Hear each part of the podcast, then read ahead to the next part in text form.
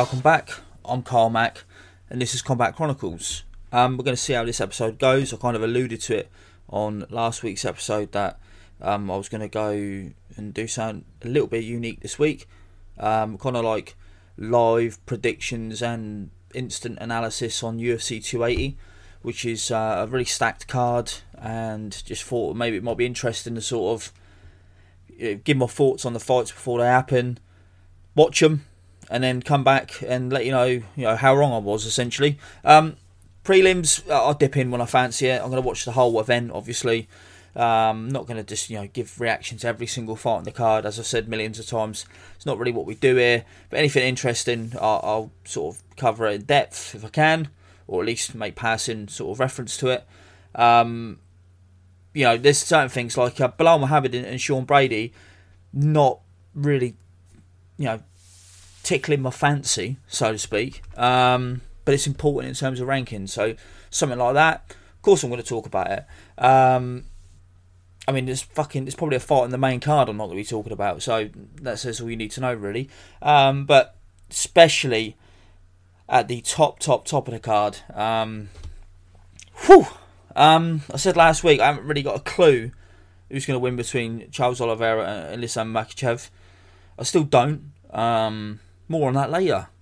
Who knows? This podcast could be 30 minutes long. It could be two hours long. I really don't have a clue at this point because um, usually I, you know, watch the fights, have time to think about them, and then come back and sort of pass it down to, you know, information I think is is is important or interesting, um, and then sort of go right. I'm going to talk about this fight on the podcast.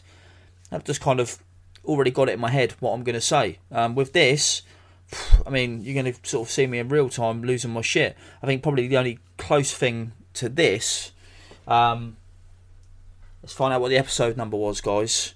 Let's find out what the episode number was. But it was the instant reaction to the match, which I recorded probably five minutes after the event had uh, finished. I've been, but but with that, I've been writing my thoughts all day essentially uh, for the. Uh, for the episode, you know, sort of every time the fight was happening, I was writing little things down so I could jump straight in and do the episode. It was episode 18, back on the obviously the 19th of June, which was uh, when the match took place. Um, with this one, as I say, it's different. Less time to sort of process the fights, less time to sort of gather my thoughts. Probably going to be spectacularly wrong in real time, so should be fun. Uh, before we get to it, um, I mentioned, I think, on the podcast uh, last week that I'm not going to be here uh, this coming week. I'm having the full week off on vacation. I'm going away. I'm going to try and turn my phone off as best as possible, but I thought ahead. And uh, as I may forget to mention it at the end of the podcast because I might be caught up in the moment, hopefully a great moment because you know I am rooting for Charles to win uh, tonight. Um, no problem with Islam Makhachev. I think he's a quality fighter, but come on, want Chucky to get this done. Um, but I have thought ahead. I have already recorded a podcast for this main feed, which is going to drop on Wednesday, the 26th of October. It's the preview for a big fight. Got a great guest on. Um, so that one's already recorded, edited in the can, and scheduled. That'll just drop while I'm away. Maybe I'll get special dispensation from my partner to jump on Twitter just to promote it quickly. But I'm reliably informed that you know if I use social media too much while away, I'm not going to get what I want. And also, no, I have not yet watched one championship. I've been told I have to. I've seen, you know, sparse highlights of it. I will try and get round to it and do uh, maybe something on Patreon if, if the mood takes me. But um, nothing on that just yet. This is just an episode focused on UFC 280, which, you know, regardless of whatever delights uh, one had in store for us this, uh, I guess it was Friday um, and into Saturday morning, um, it just does not even compare to how much I'm anticipating this UFC card. Um, you know, let's just have a quick look and see what I'm really excited for on this card. Um, let's start on the prelims. Um, I'm not really excited for, but I think Muhammad Mokaev versus Malcolm Gordon might be somewhat interesting. Maybe, maybe not. Talk about it when we get to it, um, and I'll preview it. Um, yeah, yeah. Mm. Eh, there's a couple of fights here which is somewhat interesting. Nothing that's blowing my mind. Uh, but I will be back to you know preview and talk about them as I say. Uh, main card, uh, probably not. I'm going to talk about Katlyn Chookagian versus Manon Fiorot. Don't care. Um, don't know how to pronounce the French girl's name. I'm reliably informed she's one of the few decent um, sort of uh, female flyweights. I'm I'm not even ashamed to say I've not even checked her out yet. I have unfortunately seen Katlyn Chookagian more than once. Um, and then after that, it's all bangers. Uh, Dariush versus Gamrot should be. Uh, I don't know if it's going to be great, but I've, it's intriguing. As I say, we'll talk about that later. Petr Yan versus Sean O'Malley, uh, more likely to be a shit kicking, but you, you're lying if you say you're not going to watch it tense and you know unsure of what's going to happen because O'Malley's janky and you just never know. It is MMA after all, but I'm, I'm predicting a shit kicking. Um, Aljo versus TJ. More on that later. Um, Charles versus Islam. More on that later. What we'll do is, as I say, I'm not really sure what's going to happen in that, so I'll just sort of swing for the fences just before it kicks off. I've said this so many times over the years, but I call this feeling the big fight feeling. And it's the one I get when the night before I dream about the fights.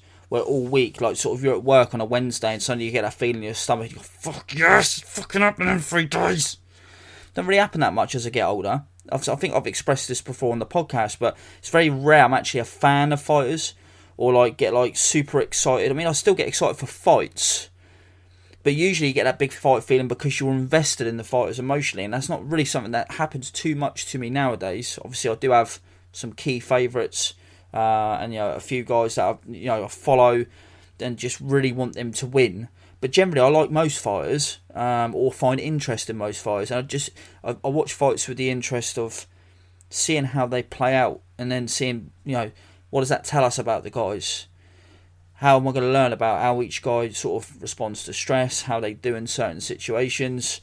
It's less about um, fighters and it's more about fighting itself, um, which I'm sure some of you might feel is kind of sad or, oh god, what you you, you don't even get emotionally invested. Well, of course I do um, at times, and, and generally, even in fights where you're not emotionally invested, you're going to have someone that you're leaning towards, someone that you prefer.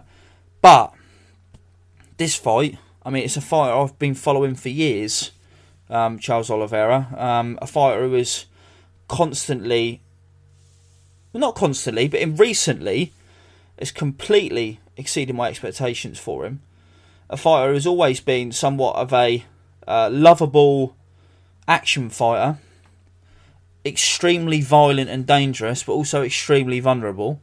Um, and has remarkably hit his prime, hit his stride, and in his early 30s, now appears to be in his physical, mental prime, and is, uh, you know, even without the belt, is essentially sitting atop the 155 pound division after a tumultuous career, lots of ups and downs, uh, lots of aborted, uh, you know, this is his time moments.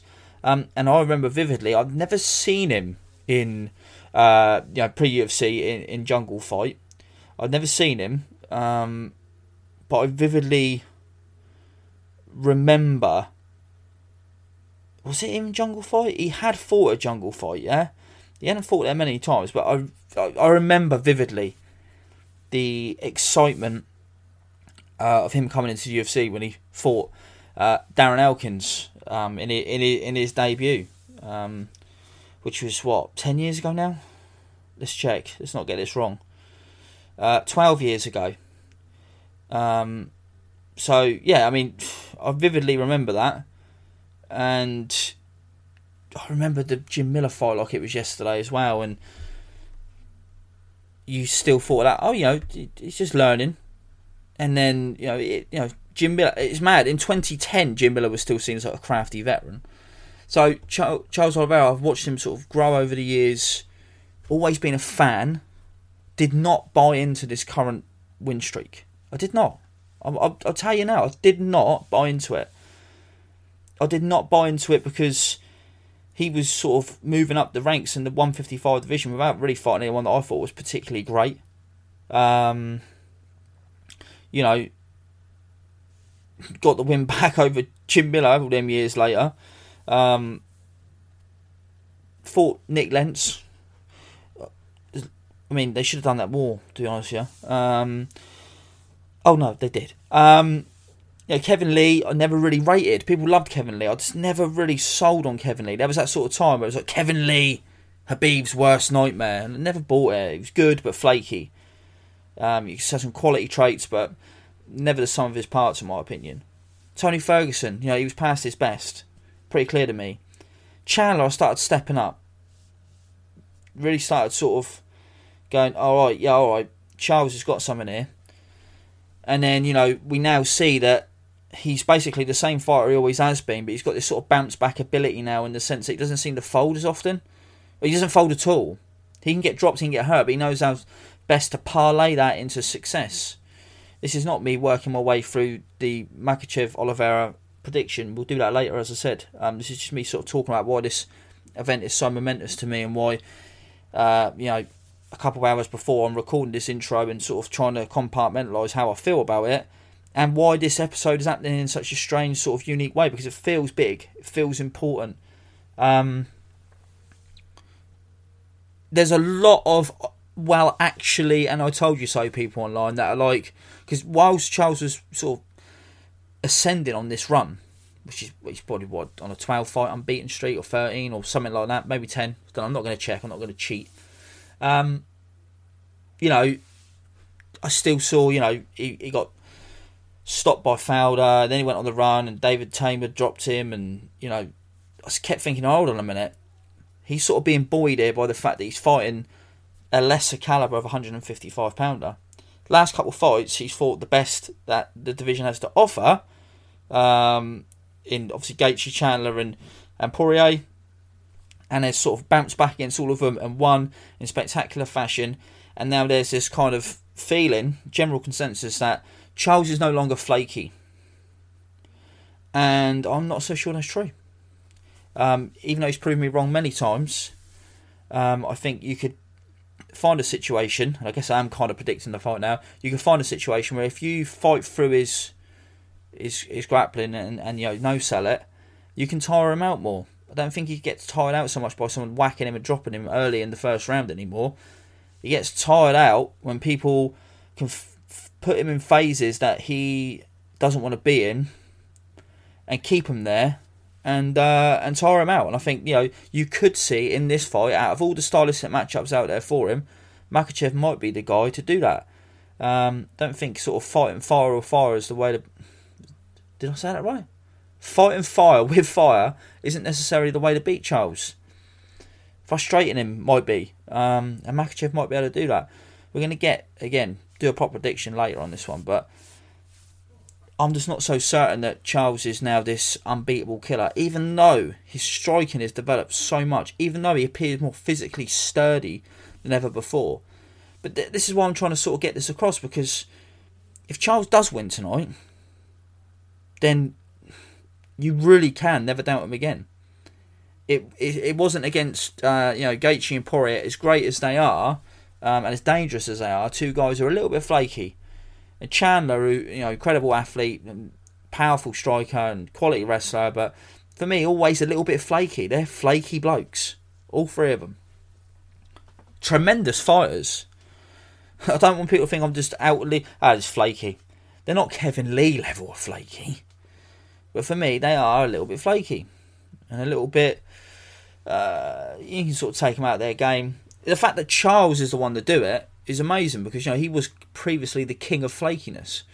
Now he's a fucking you know he's basically the violence god of MMA. Uh, one of the most incredible finishes of all time. And I think recently someone said you know if you had to compare him to any boxer, you know who would you say? Well, I've been saying for a while now. It's like Archie Moore, a guy who you know fought the best of the best regularly. Uh, lost some, won some, uh, lost uh, quite a few fights um, against the, the best fighters that he fought kept plugging away, got a title shot way too late, grabbed it at both hands, and then in back and forth fights, continually stopped people, become one of the greatest light heavyweight champions of all time. Um, you know, so and Charles is you know up and down career. We've really watched his whole career play out in front of our, our eyes, and you know, I think when you do that, you can really shine a spotlight on the good and bad things about a fighter's career. Whereas if you look at it on a record, you can go, oh yeah, he got stopped in the first round, but who knows how that could have went, you know? When it's in front of you, you can judge a lot easier. And Charles Oliveira really is a fighter that we've seen. He's got a kind of Robbie Lawler esque career, actually. Robbie just had a kind of period, not where he's flaky, but he didn't really give a fuck. But he was always, you know, in the right situation, a dangerously violent person. Put it all together late in his career. Went on a great run, uh, culminating in, in, in, one of the most electrifying title reigns uh, of all time. However, that was quite short because, you know, he fit a whole career's worth of wars into those title fights and already had a whole career worth of wars. So Charles Oliveira has also done that in his recent fights. These three fights, Chandler, uh, Gaethje, Poirier, um, he's taking his licks. Is Islam Makhachev the guy to beat him? As I say, I'm going to make a punt on it later. But uh, until then, prelims are about to start, so I'll dive back in in a minute. Um, and then, yeah, main card as well. I'll just keep podcasting all day, essentially, popping in after fights, offer my thoughts. And it'll be hot off the presses, I imagine. And either I'll be elated and buzzing, and you'll probably have not heard a podcast like that in a while, or I'll be kind of how I was after the Tenshin uh, Takeru fight, you know, just completely deflated and sound like I've just been run over. So, and again, don't hate Makhachev at all. think he's a quality fighter, um, and all power to him if he wins. Uh, but just don't find him as engaging a personality and an operator as Charles Oliveira because you know there's not that history there. Um, and yeah, I think you know Charles Oliveira's got this sort of air of vulnerability about him, so it's easy to care. Um, but he's also extremely violent, so it's he's easy to love. Um, so yeah, we'll talk about Charles and Islam later on. Uh, weird fight for many reasons, um, but yeah, prelims will be soon. Uh, I'm recording this now. I'm not going to edit this. I'll, I'll, if I come back and say something else in a minute before the prelims, just because something's jumped to mind, it's going to be a bit of a shaggy dog episode, I imagine, this one. But as I say, a unique one uh, for what is uh, a real fucking big fight. That's how it feels. Feels big. Um, and you feel the anticipation building now. And uh, yeah, lo and behold, in a few short hours, we'll be there. It's 14.58, uh, so probably about six, seven hours' time main event will be starting. You know, it does seem weird to me um, that Länsberg and, and Hossa is on the prelims um, for UFC 280. Um, it seems to me a fight that should be on the prelims for a fight night card, you know, let alone a fucking massive uh, pay per view. Uh, maybe the matchmakers who follow this stuff more than I do have put an absolute banger together, but I don't really see it. Maybe I'll be wrong. Pop back uh, after this. You know, I said I wasn't going to talk about everything, but you know, I, something like this is worth talking about. Why the fuck is this on this card? I just, I just don't get it. I'm back and yeah, whatever. Um, Mokaev uh, is up next. And for those who don't know who Muhammad Mokaev is, he came onto the scene with a lot of hype from being uh, an MMA amateur MMA champ a couple times over, I think. Uh, I think some Dagestan, but he's based in, in the UK, Manchester, I think. Um, and just, you know, a real, as I'm sure you can imagine from the from Dagestan, uh, really horrific uh, top control pressure guy. Um, when I say horrific, I mean in, sen- in the sense of what he's like for his opponents. Um, I actually think I'm, I'm of the opinion um, that the guy I fought last time, Charles Johnson, is actually better than Malcolm Gordon. Um, I like Johnson. Um, Mokaev dominated him, but didn't really get anything done in terms of damage. Um, so yeah, um, I think it's it's interesting in the sense that Gordon's a pretty canny grappler himself. Um, be interested to see if he tries to take uh, take Mokaev down. I don't think he'll be too, too successful, but it's interesting in the sense of comparing uh, Mokaev's performance to to Amir Albazi. So I think that'd be quite interesting. Um, I'm expecting Mokaev to win a pretty uh, wide decision. Um, if he can finish, it'd be great. Maybe a head and arm choke or, or something like that, or RNC. Not not really sure of the, of the method, obviously, uh, but I think that uh, Mokaev's going to probably have his way here. To be honest with you, um, uh, yeah, so we might have a nice followed up with a, uh, a pretty awful women's bantamweight fight with a uh, men's flyweight fight that might go 15 grinding minutes. Let's hope for a finish. Back in the immediate, literal, immediate aftermath of uh, Muhammad Mokaev's uh, third round submission victory via armbar.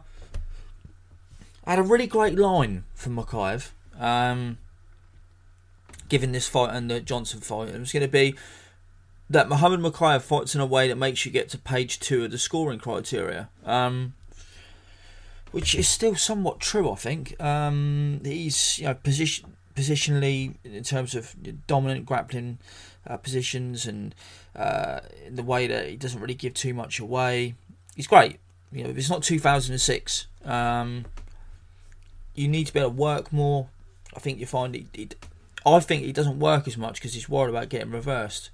Um, he's worried about potential sweeps and whatnot. We saw that actually from Gordon in this, and I was saying he was really good at against um, the shit Figueiredo. Um,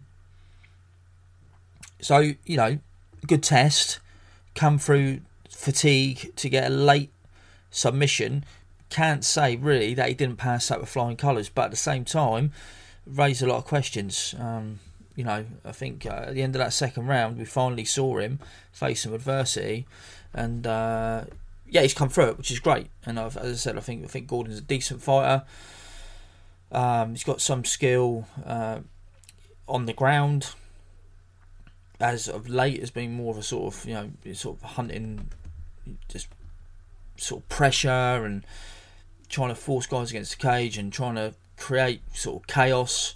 And it worked at times but he also overzealous to the point that in that third round he comes straight out and has got taken down straight away. So um, and you know not really setting up his work. So a good test I still think Mokaev's last opponent was better, but this performance was, uh, well, the finish. He got the finish in this one, so and was able to hold him down for more, uh, for for longer periods of the fight. So a mixed bag, but definitely passed his test of flying colours. Um, I think he says he wants to fight Brandon Royval next, but they've just made apparently um, Royval versus the aforementioned Albazi, so that's a pretty decent fight. Um, I say stop that fight, have Mokaev fight Brandon Royval in December and then I'm having fight Albazi, and you know the winner of that's you know going to be I think Albazi's top ten. So get that going, and uh, suddenly he's got a couple of fights against guys in the top ten, and if he really does want to get that title shot, he can get it. But he really feels like a prospect to me, a legitimate prospect. And when I say that,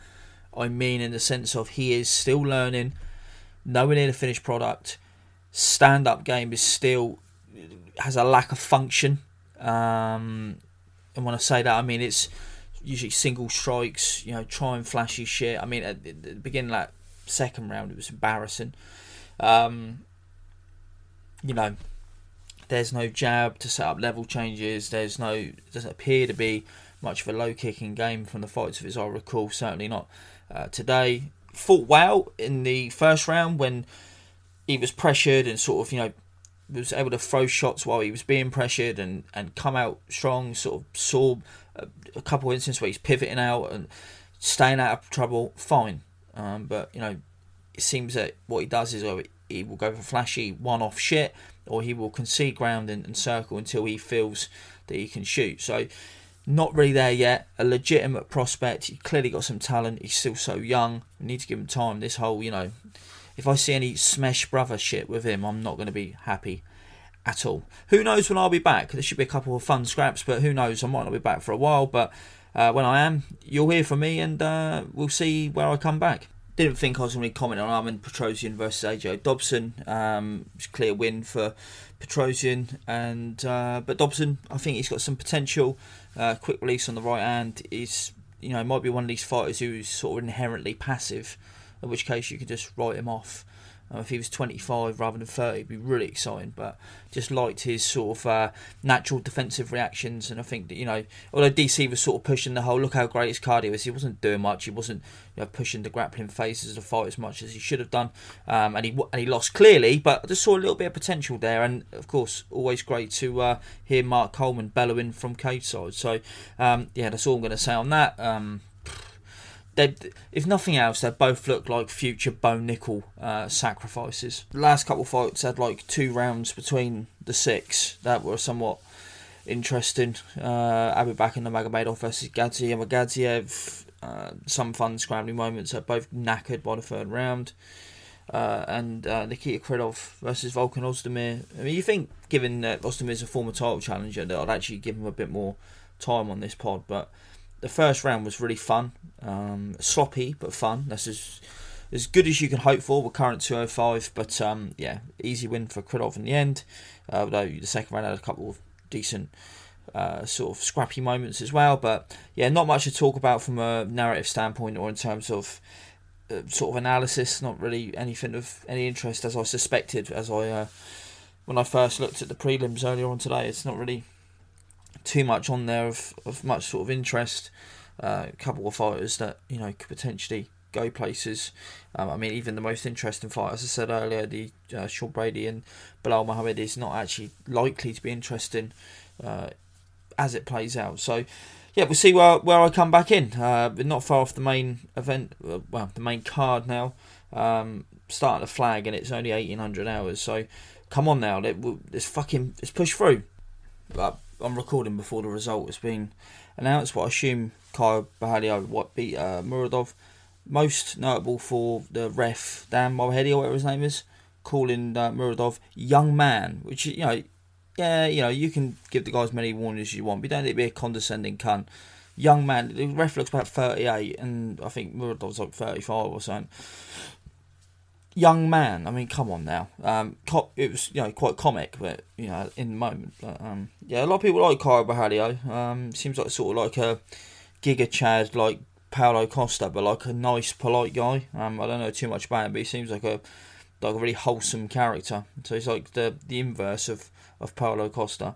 Um, even given the lack of interest in prospects at 185, I'm still not sold on him. I think I've seen him like twice before, and I feel like he was somewhat boring. So um, yeah, whatever. Uh, as for Sean Brady and Belal Muhammad, um, they both feel like hold offs from like holdovers from like 10 or 12 years ago, maybe more, when 170 had a load of sort of grindy top control guys. Um, God knows who's going to win.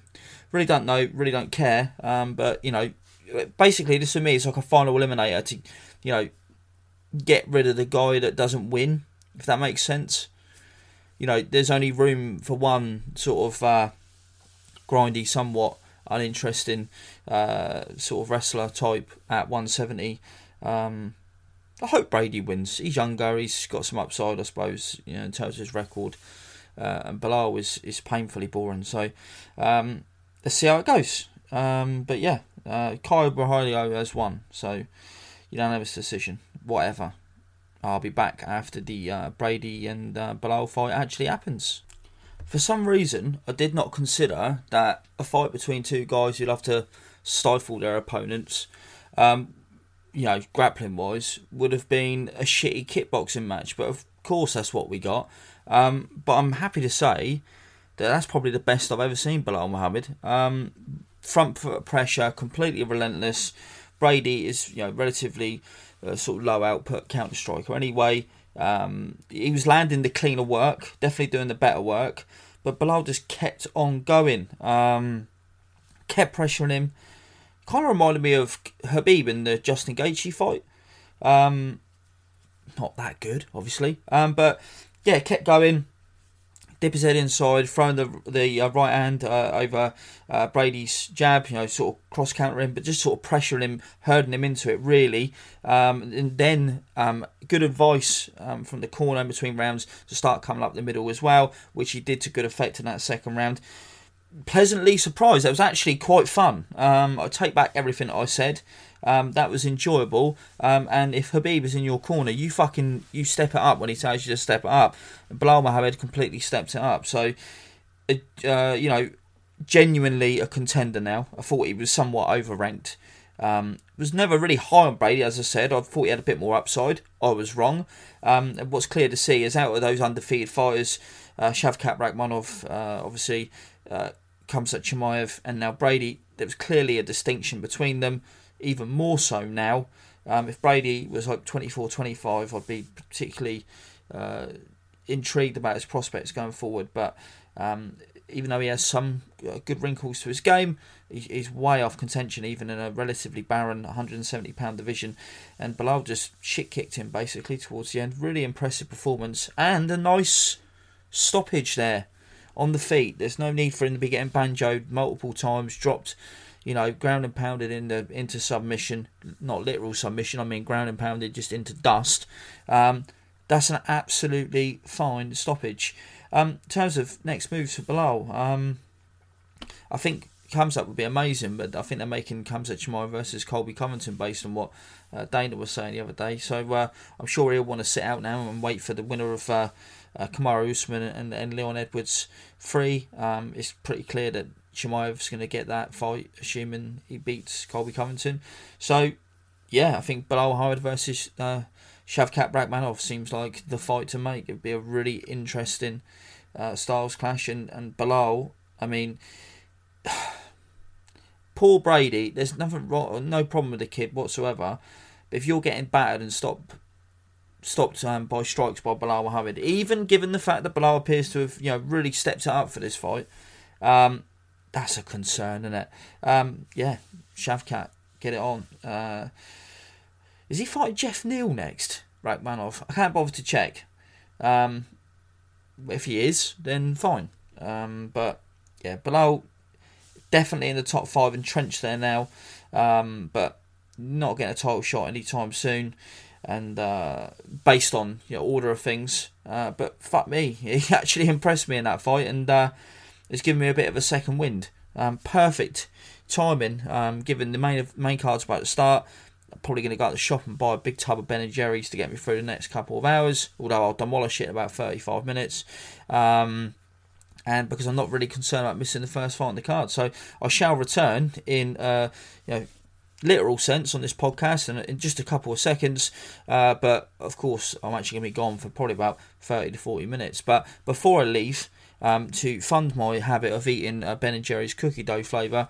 If you like this podcast, please head on over to the Patreon, www.patreon.com slash Combat Chronicles. That's some pretty cool uh, bonus material already this month. More coming up. Uh, if not in the next week, definitely in November with the humongous Guide to Pride 1, which is still the biggest undertaking uh, I've ever uh, done as a combat sports writer, podcast, or whatever you want to say. You know, it's, it's, a, it's a humongous product uh, project and a product. I hope you uh, enjoy it when it comes out. And um, yeah, as I say, I'm to sandwich this uh, ad in between the uh, prelims and main card, and we'll return shortly.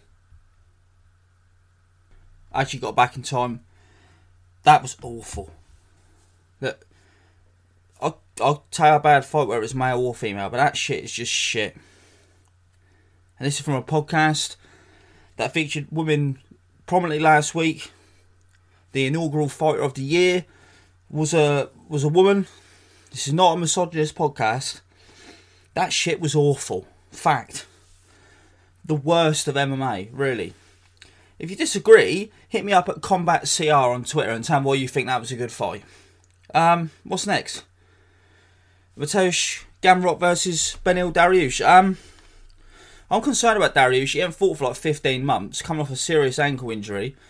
But then I looked at him, he's only like 33. I thought he was about 38 by now. He's been in the UFC for so long. Um, in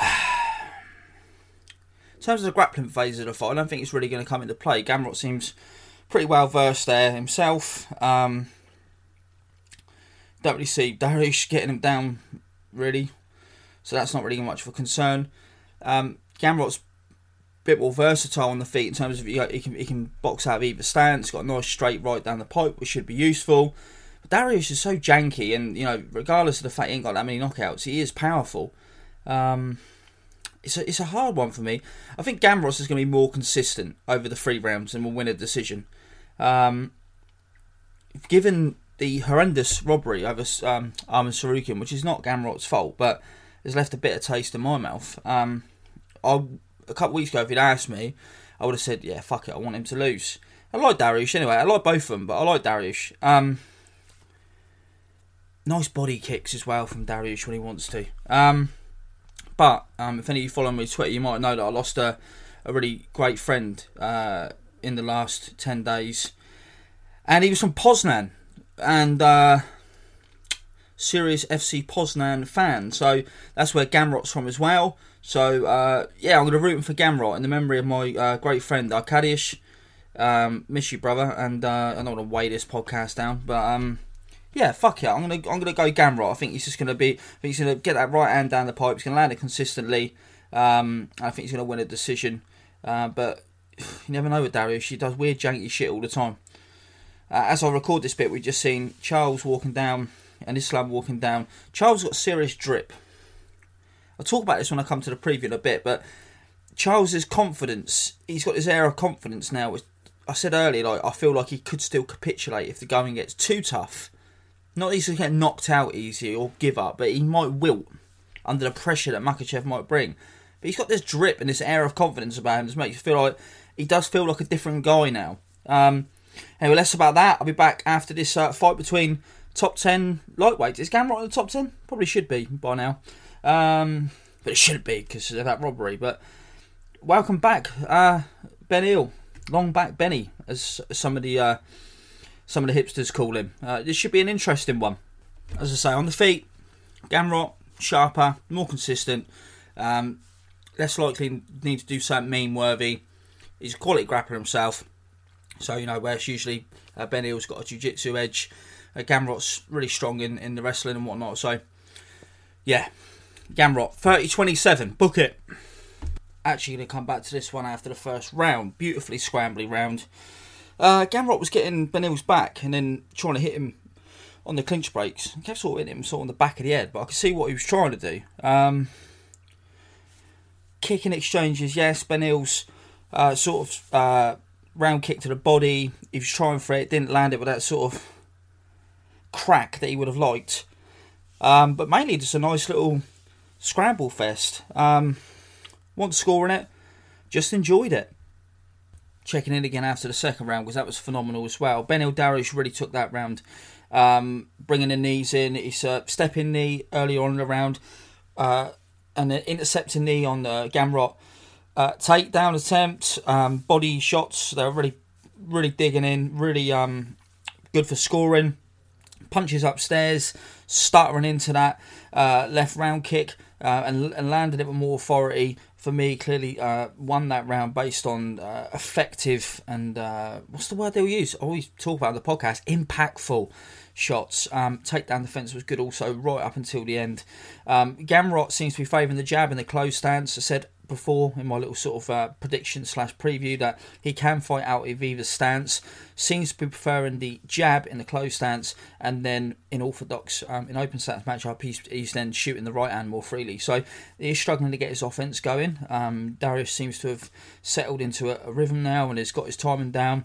Uh, it's got Gamrot's timing down when he uh, tries to uh, close the distance. So this third round should be an absolute banger what a fight! And uh, my earlier prediction that Beneil Dariush, um, you know, given the time off and the injury and everything, might not be his uh, his true self. Completely wrong. Um, that third round, um, earlier on, it was quite scrambly. By this, you know, he'd he'd got the timing in the second round, as I say, on Gamrot's um, takedown attempts with the knees. Um, in this one, he was just able to get underhooks then able to fight grips, uh, then would transition into a single collar tie, and then punch Gamrot on the clinch break. He actually was stuffing uh, Gamrot's attempts and then uh, using them to work himself. Um, and then later on in the round, got the timing down that left hand again and dropped Gamrot heavily. For me, the first round wasn't really scoring it. So 29, tw- um, so 29 28 would probably be fair. Um, but that third round could easily be a 10 8. And as I say, that first round didn't really score it. So um, I'm the, the, as I record, the official scorecard has not yet been announced. So I'm pretty certain that Beneil Dariush should have won that fight. Incredible performance considering the level of opposition. Um, just yeah, Rafael is just taking him from strength to strength, and he just looks absolutely quality. Official results happening now, so I'm gonna listen to that, and then I'll come back. I guess the I know the heel hook attempts and a little bit of striking in the first round must have done it for him because two 30 27s and a 29 28. Absolutely phenomenal performance. Dariush has often been held up as a guy who's somewhat overranked. Um, really did get it. I know the win streak's impressive, but based on beating a Tony Ferguson, who at that point was still overranked. But the fact of the matter is, he is clearly one of the best lightweights in the world. He's got a real unique um, sort of makeup in terms of is sort of he's not the most athletic guy. He hasn't really got like that many knockouts, but he's clearly like ridiculously heavy-handed and like a really powerful kicker as well. Um, he's putting it all together, and uh, yeah, man, if if uh, Alexander Volkanovski wasn't next for the title, I think Beneil Dariush should be a very worthy challenger. But this is a bloke who just he's been gagging to get back on it, so I'm sure he'll fight again pretty soon. Um, next fight, Yan versus Sean O'Malley. I'm just going to jump straight into it because I don't think the prediction will take too long. That's a long old body for uh, Yan, the target. I can see him wearing uh, O'Malley down with kicks, um, making him look high, and then bring the uh, probably shifting the southpaw. Nice straight shot to the solar plexus. I can see him dropping him. I'm going to say Yan going to break down Sean O'Malley by the third round. If it was five, he definitely would. Um, but I've seen some people say online, look, Petr Yan sort of um, called out as being a slow starter. I probably won't need to be against O'Malley. I disagree with that somewhat, and we'll see how wrong I am because O'Malley is tall, long, janky, weird, creative. I think Petr Yan's going to get his uh, reads down, sort of gain uh, some sort of knowledge about what he's going to try and do, draw out those leads, and then and then uh, counter him. I think he would, as he as he always to, tends to do, build to a crescendo, start dominating the fight, and then and take O'Malley out. Interestingly, I've said a few times on the podcast before that um, the UFC seems to be building these sort of uh, crossroads fights at 135 because it's such a log jam. Got sort of established contenders fighting you know prospects essentially, or you know guys on the cusp of contention, and uh, looks like they you know after all this time of moving Sean O'Malley way too slowly and uh, giving him way too many soft touches, and now giving him one of the hardest fights going. As I say that, there's uh, Hasbulla in the crowd. Um, at least he isn't suffering from overexposure. And there's uh, Khamzat Chimaev proving once and for all that he isn't being held against his will in Russia. So at least that's good. Um, I'll be back after the uh, the Yan O'Malley fight. I imagine I'll be back at the end of the fight. I don't see sort of uh, in round swings happening like we did in that fight, which wasn't that brilliant. That Gamrot versus Dariush fight, absolutely brilliant, high level stuff. 155 still alive and well, and there's so many quality contenders coming through just an amazing division. I can't believe we're getting closer to the title fight. Fucking hell. My ass is going.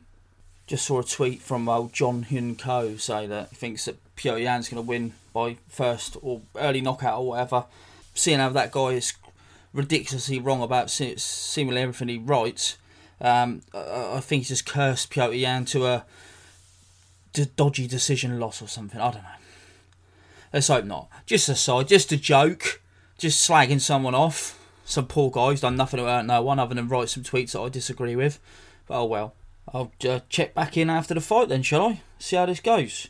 I can't say I'm not intrigued, even though I think it's going to be one sided, because you never know. It's MMA, four ounce gloves, chin to chin.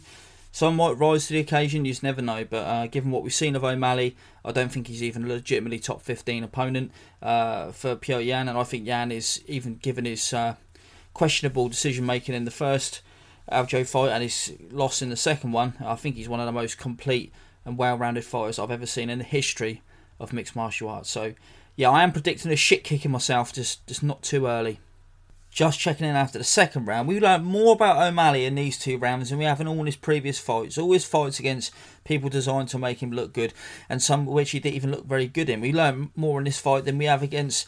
Uh, when he fought Chito Vera, we learned more in these first two rounds than we did when he fought uh, Pedro Munhoz not long ago. Um, seems sharper. Um, Connor Ruebusch, good friend from Heavy Hands, of course. Uh, love you, Connor and Phil. If you're listening, doubt it. You hate me. Uh, but um, they mentioned, and Connor mentioned especially, that O'Malley's got a good jab. We saw it in the first round, used it to establish range, and was bringing the backhand behind it, doubling up. He'd sort of jab, and then the second jab would just come out, just flick out to cover the uh, the backhand behind it. So nice sort of change of tempo. In that second round, he managed to use the threat of that uh, lead hand to bring in the, uh, the the backhand behind it and crack Petr Yan really nicely on the jaw. Definitely stunned him, but you saw how quickly Yan gathered himself. He was not all over the place. He, he had his guard up, he slipped the follow ups, and then timed O'Malley, bang, big shot over the top, dropped him heavily. Big, some big ones on the ground as well, um, and dominated much of that round. And then in the sort of latter couple of minutes of that second round, started bringing in the the body kicks uh, as well. Um, I've been talking too long. The third round just started, so I'm going to jump back to that. And uh, Yan appears to be uh, working his way into again kicking the fuck out of uh, Sean O'Malley. But yeah, fucking enthralling fight. I'd be lying if I said anything else. Third round's just finished. Absolutely brilliant. One of the best rounds of the year. I don't even know who's won the fight yet. Um, first round was close. O'Malley landed some good punches, as I said. Second one was Petr Yan's. Third one, Yan landed some crushing punches. Um, but O'Malley, knee up the middle, it looked like busted Yan's eye open. Landed some uh, good shots around the guard and then hit him with a, hot, uh, a head kick that looked like it rocked him. Yan shot straight away. Still had his wits about him. I'm just watching the replays now. Double jab by O'Malley. Just sorry as I watch this replay. It was a knee. It definitely was. It was a knee. Yan turned his head away from the knee, and that's why it caught him on the eye. O'Malley followed it up. One two down the middle. Bang! That left hook counter. Oh, no, no, overhand left. Fucking hell, man. Petr Yan it is is so crisp. Um, it's all about whether you think O'Malley won those the striking exchanges. If they're sort of equal, then we move down to the rest of the criteria. And clearly, Yan dominated the rest of it. Um, given the fact he was rocked and badly busted open, even though he landed some big shots that rocked O'Malley as well, that's a really hard round to score for Yan. I'd need to watch it again. Um, again, I have no idea who's won. Uh, O'Malley looks fucked, really tired. I'm not surprised. Um, one thing I will say, Yan did do some of the things I mentioned. It was way more competitive than I thought, and O'Malley definitely is a legitimate top ten bantamweight. He's really showed up there um, in the hardest fight of his career and put forth, without a shadow of doubt, the best performance of his career. So. Uh, just seeing the stats there, not that it means much. Control time five and five forty four for Petr Yan, two seconds for Sean O'Malley, six takedowns for Petr Yan, fifty one significant strikes, 69 for Sean O'Malley. Doesn't really matter much. You know, we're, we're taking it on a case by case basis in terms of how impactful we think the, the shots were. I mean, fuck me, I'd, I'd, I'd like to see them do that over five. Uh, let's see what the result is. Well, Twitter is certainly going to be unbearable for the next six months. Sean O'Malley wins a split decision. I'm not sure I can even really. Sure I can really even dispute it. I mean, I say the first round was tight, land a couple sharp punches. Third round, you could definitely see it based on the impact of the shots, but for me, I thought Piotr Yan won the second and third round. I think the fact they were both rocked in both rounds sort of negates any sort of 10 8s. They were close competitive rounds. Sean O'Malley does not look his usual brash self. He looks like he's just been in a fucking war, um, which he was. But um, hey, I'd love to see a rematch, love to see it over five. Uh, Sean O'Malley, regardless what you think of him, I've never been a fan of his. Uh, he just showed up in the hardest fight of his career with the best performance of his career. Um, so I'm not going to listen to the post-fight interviews. I don't really care. Um, on to the uh, my prediction for the co-main event, which is the bantamweight title fight between Aljamain Sterling and T.J. Dillashaw. Similar to what I said about Beneil Dariush earlier, given the fact he's coming off a serious injury, he's actually a lot older, TJ Dillashaw, and actually thought he lost his last fight in a quite damaging one with Corey Sandhagen. Um, I would have said, uh, you know, I don't think TJ's going to look that great in this one, but uh, Beneil just come back from a long term hiatus and was absolutely fine. Dillashaw, based on style, should have way too much for Aljo because um, he's unlikely to be easy to control. He's always been tremendously scrambly. Um, this is one of the few fights where you know Aljo's not necessarily going to have the wrestling advantage. TJ just a shifty, uh, multifaceted, layered striker wherever we heard all that before. We heard that with Petr Yan. And Aljamain Sterling beat him in the last fight. Fair and square, 48 47 in my opinion. Well, three rounds to two. Um, so, yeah, I mean, Aljo's young, he's huge and uh, I'm not going to count him out. I would suggest that I think TJ Dillashaw is going to win uh, via decision. I think he's just got more avenues to uh, get off uh, impactful strikes. Um, I think he's just got so many a variety of looks that he can give to Aljo. And Aljamain Sterling, as much as I respect him in terms of modern UFC champions, let me rephrase that: modern male UFC champions. He's probably the most limited and and sort of outright bad striker we've seen. Um, if you have any other answers to the contrary, please send them to me on a postcard. Um, or over on Twitter at Combat CR. So uh, yeah, um, I'm going to pick TJ by decision, even given the controversy this week about his friendship or you know dalliance with uh, old Andrew Tate. I don't really care. To be honest, with you, I like Aljo. He's I like that in spite of his sort of limited uh, toolbox, he's thriving in the deepest, uh, sort of most incredibly talent filled division in MMA today and possibly in all of MMA history. I mean, we've just seen a guy in the top 15 who hasn't really beaten anyone uh, take on, as I said before, and I stand by it, one of the most well rounded, gifted uh, mixed martial artists we've ever seen and win because you know this division's so deep and for so many different types of stylists. Oh look, Tai Tuivasa is doing a shoey. We've got Hasbulla, we've got Ty doing a shoey. All the least interesting things about MMA culture, all at one event. So um, yeah, so yeah, TJ by decision, I think. Uh, let's see what happens. Will I come back round by round? I don't know. We'll see how it goes. But um, I think I almost certainly will for the main event. Um, for this one, might just see how it plays out, but I don't see any fireworks like that. But the event, you know, the, the prelims, even given I said earlier the prelims weren't that great, but there was some half decent matchups on there. They didn't really catch catch fire, did? Let's be honest. The main card for the Beneil Dariush and uh, Mateusz uh, Gamrot fight, and now this one, uh, the uh, Petr Yan and uh, Sean O'Malley fight those two are just two of the best fights I've seen all year. Um, so maybe this, maybe these next two will be even even greater. But I'm starting to feel a bit sick. Not just the ice cream. I'm starting to feel a bit sick about the main event because we'll get to that prediction in a bit. Let's just, just hold fire for now. We'll see how I feel in in you know 30 minutes or so. Uh, a reminder as well that I'm not on Twitter or anything. I've got my laptop in front of me, watching the event on my phone. Um, so I'm not really on Twitter. I had a brief moment where I just sort of logged on to say, look, sorry guys, I'm not online. I'm I'm recording the podcast. So not at all influenced by anyone else. Not at, if there's things I've missed. Usually you'd catch them because your friends me- message or say, have you seen this detail? Or you see it shared on Twitter and you see people talking about it. And you sort of, it's not hive mind, but you get to draw all these influences together before you sort of form your own opinion and you know we all help each other out in this i'm watching coming in just sort of just winging it based on my initial impressions of the fight this is not as i said earlier usually you have time to watch a fight maybe rewatch a fight gather your thoughts take notes and then come to an idea of the kind of picture you want to portray of what you've seen you know not in terms of uh, putting forth an agenda or a narrative but these are important key parts of the fight that I really want to get across to tell the story of the fight.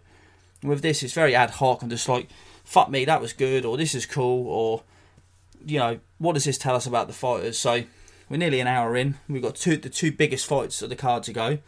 So, um, yeah, if it's at all rambly or unfocused, I apologise. But as I say, it's a bit of an experimental episode and hopefully uh, it's enjoyable. Ah, totally bizarre fight. Sometimes it happens. We don't like to see it.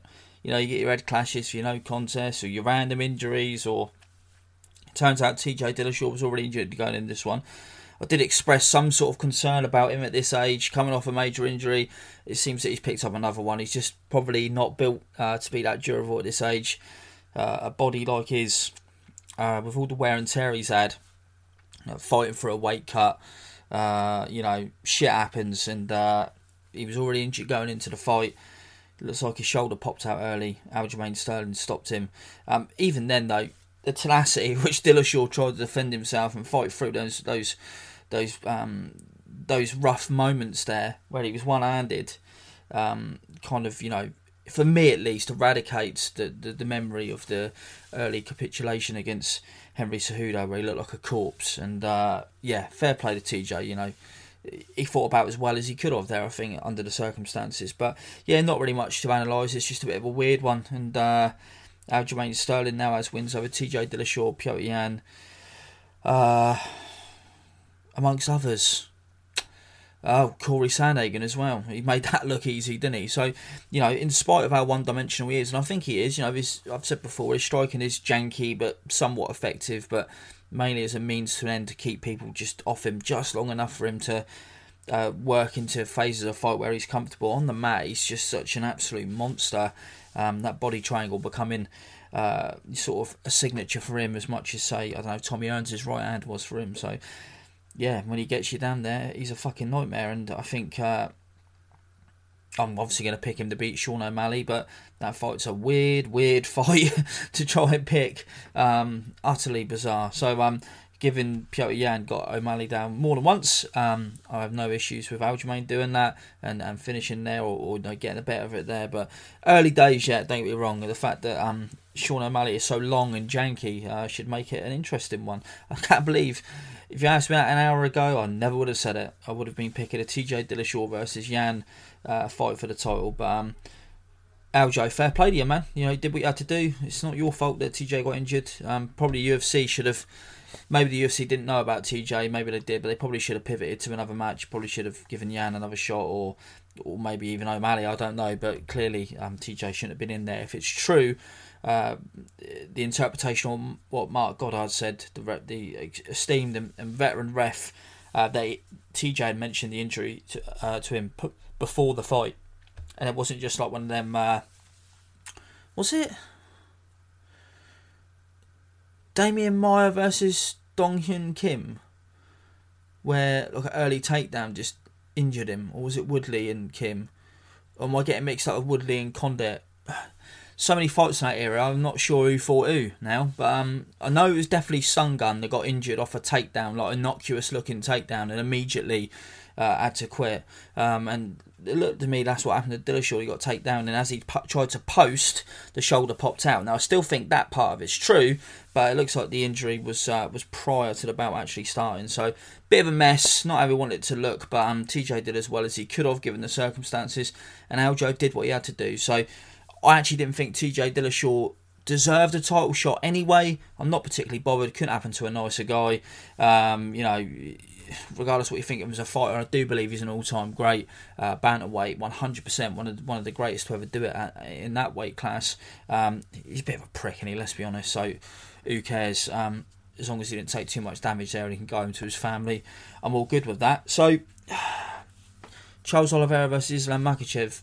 I think the conclusion I've come to on this fight, and you know, since last episode and all throughout this one, I've been wrestling with myself on how I think it's going to go, and I think the conclusion I've come to could be totally wrong. We've already seen instances of that and that in this episode. By the way, I did log on onto Twitter briefly, and everyone's losing their fucking mind over the O'Malley Yan fight. You can just about see the first round to O'Malley, maybe, maybe. That's all you need, and the third round. That's all you need. It's not the worst robbery of all time. There's not. I keep seeing everyone go. There's zero chance you could ever score this to O'Malley. Come on, we've seen worse, guys. We've seen worse. Trust me. That was a close competitive fight and in fights like that, you don't need to freak out just because you've been saying for months that Petr Yan's going to smash in the bits. I said he was going to smash in the bits, but I'm then not backtracking. Go, oh, oh, oh it was a robbery, but they robbed him to make myself look like less of a fucking idiot. I was wrong. It's fine to be wrong. With fighters where you haven't seen them progress properly, or you've seen them against certain styles, and they haven't see, you don't they haven't shown you what you need to see. You can only go based on what you've seen. Sean O'Malley showed us stuff tonight that he's never shown us. Okay? You weren't to know that. So you don't need to feel stupid. And yes, as I said, Twitter's going to be a cesspool because the majority of O'Malley's fans appear to be fucking idiots. Just mute them or block them. Don't don't engage them. Enjoy it for what it was, a fantastic fight. I said earlier about not getting emotionally invested in fights. You don't need to get emotionally invested in scorecards that like were close competitive fights, and they were all those rounds. Even in the round that O'Malley got his shit kicked in, in the second round, he still buzzed Petr Yan briefly. Was everyone freaking out? But anyway, I digress again. Um, I've been wrestling with myself, and again, I may be wrong, but I think whoever wins this fight between Charles Oliveira and Islam Makhachev, they're going to win it in one sided fashion. That's the conclusion I've come to. Don't think it's going to be this back and forth spectacular fight. Maybe early on, maybe first round or first half round, whatever, as they feel each other out. But I think once either man uh, gets on top, not not literally, you know, finds their footing in the fight, I think the other man's going to struggle because I. The problem with analysing this fight is that similar to what I said about Sean O'Malley, I can't just guess on a whim based on not seeing these guys do certain things. I haven't seen Oliveira defend takedowns consistently for a while. I think about Paul Felder working his way through the gears and, and no selling Charles's submissions. and how tired Oliveira got. It was five years ago. I think about Makhachev reacting badly to pressure, but I haven't seen him fight anyone as good as Chucky before, and it might well be that if we'd seen him progress steadily through the ranks, because he's really jumped into this based on fights against guys in the sort of 8 to 15 range, he hasn't fought anyone in the top 5, we might have seen more from him and go, actually, I can see this, I, am not too concerned about him, or, you know, he can do this, he can do that. But actually, we haven't seen too much from him in that regard. His striking for me is still work in progress. Um, it's not the best part of his game by any means, he has added you know, decent kicks to his arsenal, and uh, say on the mat he's a monster. Um, what's the pick? My pick is. I think my pick is Islam Makhachev by fourth round TKO. I think he's going to tire Charles out. He's going to struggle early, um, working his way from sort of clinch position down, taking him down, working his way through the guard. I think he's going to be conservative. I think that's going to get to Charles eventually. What Charles needs to do is, in those clinch positions, needs to punish him. He needs to punish him on the entries. He needs to hit him with those intercepting knees. He needs to get his jab going. He needs to hit him with that long right hand against uh, Makhachev. He needs to get that going. What Makhachev needs to do is get Charles down, work his way through the gears, not worry too much about getting submitted because he's a very capable grappler himself. He's not like, you know, he's not like Poirier and, and Gaethje who famously shit the bed um, Oliveira is an amazingly dangerous submission specialist. There's no doubt about it, but he's not impossible. Okay, he's not impossible. That's a fact. Um, so both guys have got to show me things that I haven't seen from them, or at least consistently, and that's why I find it hard to pick. So I think Makhachev's going to win by fourth round TKO. Sort of, you know, just going to work his way on top. Um, might even be a submission. He might snatch an arm, you know, pull fucking Chucky's arm out of place or something. I don't know. I can see him tire him out. I just think he's he looks like a big, durable, uh, not durable. Well, I think he's pretty durable, even though he did get knocked out earlier in his career. That was sort of a flash knockdown, I think. But he looks like a big, strong lad. Um, but he might just capitulate under the pressure. Charles Oliveira's become an amazingly uh, good pressure fighter, and as I've alluded to more than once, he might be one of those few fighters who has gained an extra confidence. He seems to believe himself as the fucking baddest man in the planet, and, and rightly so. So I find it really hard to pick. I think I'm probably sadness hedging a bit. I don't hate Islam Makhachev by any means, not at all. No problem with him whatsoever. Um, but as I said earlier, real fondness for Charles Oliveira. So probably sadness hedging a little bit.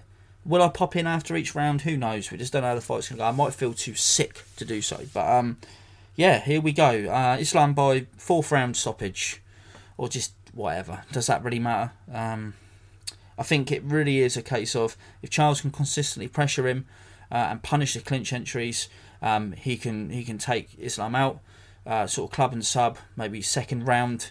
Um, you know, we don't know. He, he might still progress even more in his striking, which has become more and more refined over recent years. Um, but I just feel like he's going to get tired in this one. I think he's going to get disheartened. I don't think it's going to be the whole, you know, everyone always says, you know, he always folds under pressure and that. Islam Makhachev is enough to sort of drain anyone, I think. Um, and it's enough to really fucking put the pace on anyone and take him out. Doesn't matter about previous history. You could be in the prime of your career, not one, you know, sort of uh, known for breaking. This guy really does stifle people and grind them out. And I could see Charles getting despondent um, if he's not getting success in the phases of a fight that he usually would get success in. So let's see how it goes. It's about to start, and who knows when I'll check in. But fuck me, oh, we're nearly there, guys. And uh, by the time you get to this bit of the podcast, you you might be like, oh, this is really fun because you know the result I wanted happened, or you might go, do you know why the fuck am I listening to this? I'm still devastated over the main event. Um, let's just hope we get a proper fight, no injuries, no head clashes, no bad decisions or anything. A legitimate fight I, I, I think I'm pretty sure it's going to be a finish. These guys, it's going to be a finish. I don't think we have to worry about bad decisions. Um, Charles Oliveira has always been kill or be killed, and it appears to be very much the same. Even though, as you know, in in this essentially title run, but in a title fight, even in the prime of his career, with all the developments he's made, with all the strides he's taken, he is always going to be a kill or be killed fighter. Whatever you can say about him, that much is true. So let's see how it goes. UFC 280 headliner. Whew, long old day, long old podcast. Hope you've enjoyed, and uh, if not, you know where to find me. Charles uh, found that first round tough. Um, Islam back to my pearly with a kind of wild flurry of shots, um, and then managed to get him against the cage. And Charles really wasn't able to do much from there. Couldn't really, uh, couldn't really get his hips going at all. Wasn't able to do much. Um, he did initially um, manage to get back to his feet, and but once Islam had him backed up against the cage, he really couldn't do anything to sort of um, turn the tables on him. Towards the end, Islam tried to posture up. I think he's going to try and drop some ground and pound. Um, and, and Charles landed a really nasty looking up kick. Looks fine in the corner as I record this uh, uh, sort of summary of the first round. But but for me personally, um, pretty clear round for Islam. Arm triangle didn't even look that deep. Did he shit the bed again? Oh, I don't know. But fucking hell. Um, there was a moment there where Charles sort of started pressuring again in the second round. What I liked uh, in the clinch work against the cage Charles seemed better prepared in the second round. Um, managed to sort of work his way through, frame off, land a knee, elbowed on, on the break. I'm not sure if that landed actually, but that's what he was trying to do. Managed to then back Islam off. That was perfect. Uh, established a threat, made it clear that um, Islam couldn't just bully him in there. Um, but every time he come forward, it's usually sharp, straight punches. Islam was sort of catching him with awkward looking looping shots.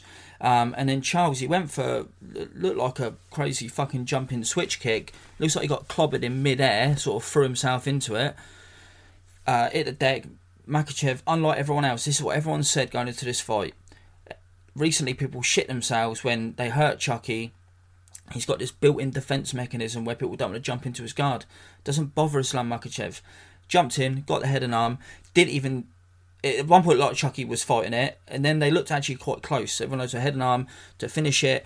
Um, you know, you got to posture yourself as far away, sort of. Uh, I don't know what the angle would be, but you know, you're basically horizontal and trying to get as far away as possible, and the opponent needs to keep getting his uh, leg as close as possible to your leg. They looked pretty much close to on top of each other when Charles tapped without much resistance. Hey, don't get me wrong, Islam's got a real squeeze on him, um, but for me, that looked a little bit like Chucky shit in the bed again. And I'm not just saying that because I, mo- I sort of uh, threw it out there earlier.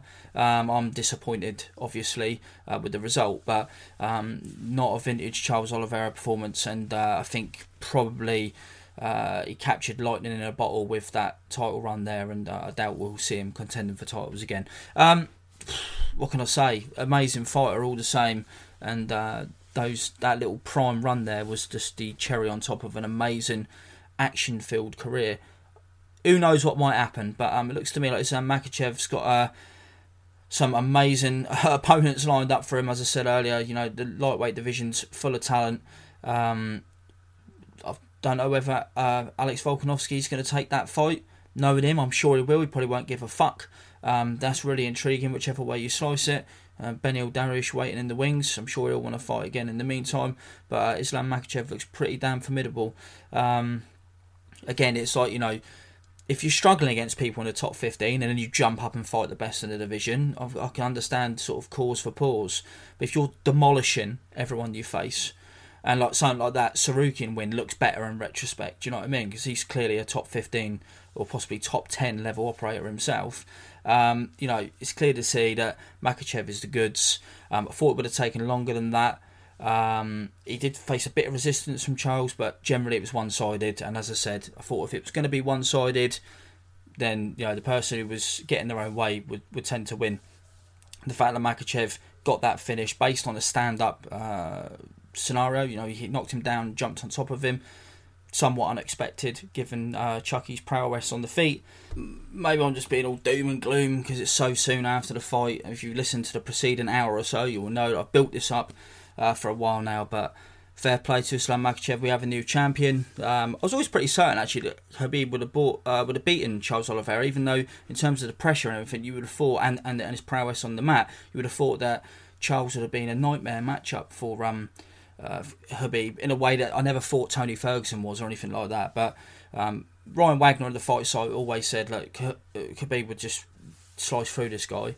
Um, and I think that's pretty obvious because I still rate Khabib in higher esteem than, than Islam Makhachev. But I hate that. I shouldn't have said that because all keep people kept saying for the last couple of weeks is he's the new Khabib. He's new, he's clearly a bit of a different fighter to be honest with you. Um, and he's got a chance now to make his own legacy and possibly against uh, a deeper roster than Khabib ever managed to uh, defend against. So.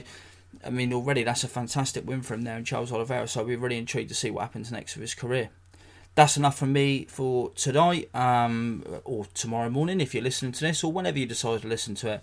Um, but I'm going to now take my vacation. As I say, another episode already queued up for later on in the week.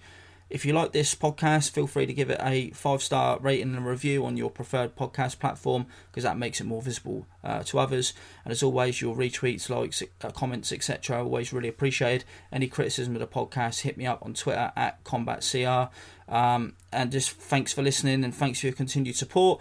I'll be uh, speaking to you all, as I say, later on in the week, but probably not in real time. Uh, I'm going to try and stay off my phone as best I can, as I, I sort of said earlier, and uh, hopefully this podcast will give you plenty to think about, and this event will give you plenty to think about, keep you tided over uh, till I get back. Thanks as always. Peace out.